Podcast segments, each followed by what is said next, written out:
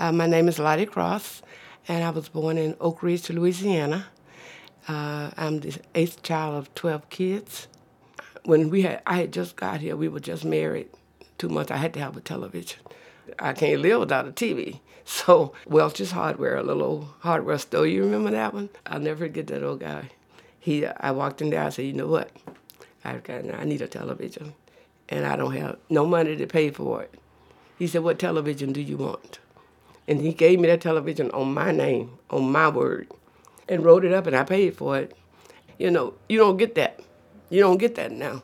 The little corner grocery stores, like where I live, the little corner grocery store now is a dog shop or something. You know, I'm thinking everybody got a dog.